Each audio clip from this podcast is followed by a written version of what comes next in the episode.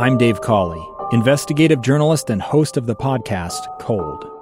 In October of 1985, a woman named Sheree Warren left work at a busy Salt Lake City office. To meet her estranged husband at a downtown auto dealership. She never made it home. Sheree's car surfaced weeks later in Las Vegas. In the parking lot of a hotel casino. No one knows how it got there. Strange. It was strange. Both Sheree's estranged husband and her boyfriend raised suspicion for investigators. I kind of thought that he might have done something. But no arrests were ever made. In Cold Season 3, we dig into double lives, make new connections in the case, and examine the difficulty raised by reasonable doubt. We want answers just as much as anyone else. They have creeps like that now, too, so nothing's changed. That's the new Cold Season 3 The Search for Sheree, now available anywhere you get your podcasts.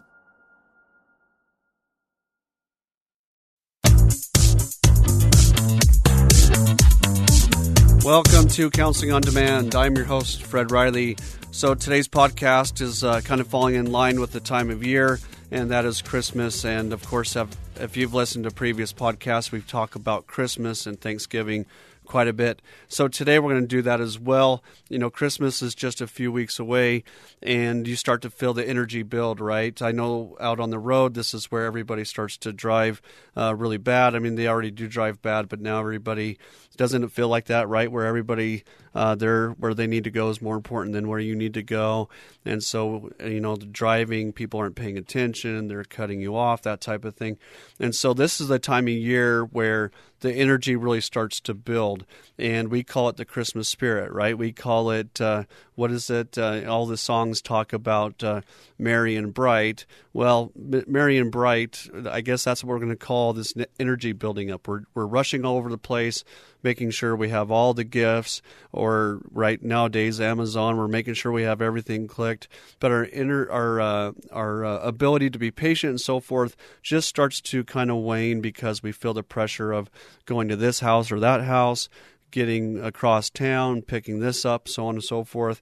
And uh, we're going to, like I said, we're going to call that merry and bright. So we're supposed to be happy and, and jingle all the way. Well, the reality is, is that emotional intensity that affects the way that we have relation, how our relationships work in terms of deciding how to do some of these things. And so, one, a couple things I want to talk about is that Christmas experience and making sure that we don't put our personal relationships in a place where our Christmas behavior is is uh, indicative of status of our relationship.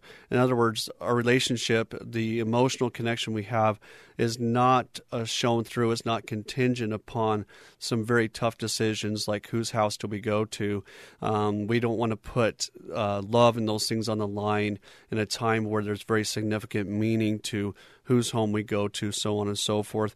And then we'll talk about some perspective in terms of how to maintain that perspective so that we can stay present and, and enjoy each other and not have that interfere with the relationship. So, as you know, our Christmas experience often, right, there's a lot of intensity, there's a lot of meaning. We have to go to this place, we have to keep traditions going, so on and so forth. And this is a place where sometimes we might start to feel like our partner doesn't love us. And what I mean by that is, I see a lot of couples that say, well, if you love me, then, okay, love is contingent upon you not making me go see your mother for more than 30 minutes. That's a lot of weight, that's a lot of pressure, right? So the idea is we want to be careful not to make it about love. This is a very small moment in time, but it's very intense. We don't want to imply that if you you know, if you don't come over here, then you must not love me, that type of thing. The idea is if you don't want to go over to somebody's house and that's valid, then your partner has a valid reason why they're struggling to come over to somebody's house because of a, of a certain indi- individual or whatever. But we need to make sure that we don't make it about love. It's not about love. The idea in, in any relationship at any given time, it tends to go back to if you love me. And we really need to get rid of this idea of if you love me. What's the real issue? The real issue is we have a lot of people that have significant ideas, important ideas of what Christmas looks like and what ought to, should, or has to happen for Christmas to be merry and bright. And that is a very, very complex matrix. It's not about love, it's trying to put everybody in a similar place. You know, I went down with family to Disneyland, and uh, we, uh, there was, uh, gosh, what was there, like 20, there must have been like 20 kids or 20 too many kids, so more than zero, right? And then we had all the parents, and uh, we got into Disneyland, and there was this discussion, this matrix kind of played out in front of us, and what there's an argument about whether we should get fast passes or not. So we got the kids running around like crazy, and we're all trying to get an idea of okay, I picture Disneyland like this, and and if Disneyland's important to me, if it's important to them, then we're going to get fast passes, and all everybody's trying to give their ideas of essentially what Christmas would look like. And the idea is, if I'm important to you, then we should go through Disneyland this way. It was really kind of ridiculous. And so what I did is after about uh, it felt like an hour of that, what I did, and this is just me, right? I'm a therapist, right? So what I did is I just said, I think we just uh, kind of defeated the whole idea of fast passes, right? And everybody just kind of stopped, and that was my way of saying this is kind of silly, right? But the idea is is this about love? Is this about Uh, the lack of importance. No, this is the idea that we all have something that is really important to us. We have an idea of what that looks like. And so we're trying to compact that all into really a few hours at mom and dad's or, or at the in laws. And so what we're saying is this is really not about love. This is about a very hard task. Okay, so eh, keeping and going to another area that comes up, not just love, but it might feel like betrayal or rejection. And I tell you what, I've had that feeling where I feel like, you know what, I don't want to upset my spouse, I don't want to upset my mom or my dad or whoever. And it almost feels like if I don't show up on time or if I'm not mindful of them, I, it almost makes me feel like, you know what, I don't want to betray them. I don't want them to feel rejected. Now, any other time, you know, for some reason that significance isn't there. But again, we want to be really careful that we don't, uh, you know, have this angle with our spouse that, hey, you know what, for you to want to go do this, for you to want to leave at this time, that's you're rejecting me or you're betraying me, you're letting me down. There are so many factors that go into the decisions that we make about why we want to stay, why we want to leave, and it's not personal. I think that's probably the most important part is when we say it's not about love, it's not about betrayal, it's not about reject, rejection.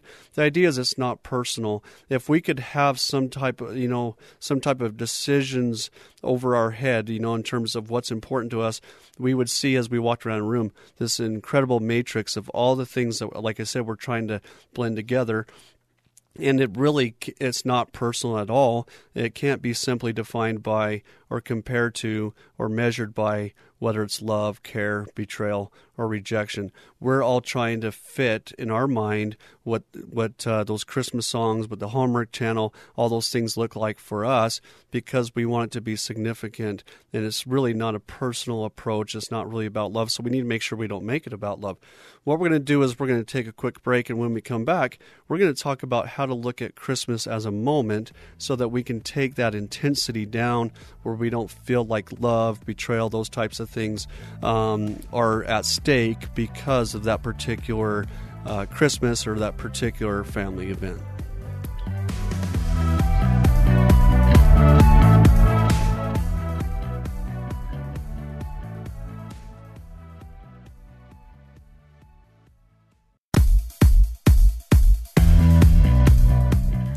Welcome back to Counseling on Demand. Today we're talking about Christmas, we're talking about partnerships, uh, we're talking about the intensity and, and uh, uh, the, the weight that uh, we tend to put on making sure that Christmas, for example, is merry and bright and fits all of those ideals uh, that we hear in music and so on and so forth. And so we have to be really careful. What we talked about is being really careful not to make Christmas decisions, time with family, and so forth about love, betrayal, rejection. Really, the idea is that everybody is, in a very valid way, they're just trying to achieve their idea of Christmas. This is uh, built to be a very important event. And so we're just looking to see, okay, this is what Christmas looks like. It's not personal. The idea is we're we're not in a place to betray or reject, and that really ruins the mood. Anyways, the idea is okay. Let's make it about something else, like the difficulty of getting everybody together and making that Christmas picture look the way that we think it should. So what I look at in terms of resolution, how do we go about something like Christmas or any event when we have this matrix of of ideas and, and images and so forth? How do we go about that in a way that allows us to reduce that intensity? And my thoughts go back to this idea that I talk about with parenting in terms of looking at parenting with a child, they're upset, looking at it like a moment, getting perspective.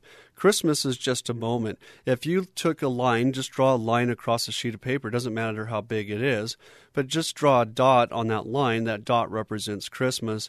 And the idea is we're going to put all this emotional weight on this little dot compared to the rest of the year, so to speak. It kind of gives you a little feeling that you're being kind of ridiculous, right? So the idea is we're not going to have all of our love and so forth contingent upon half a day or even a day and a half or even two days out of the year we're not going to put the stake of the relationship we're not going to put arguments out there for weeks to come because we make that dot across the whole spectrum. We, we give that dot too much significance.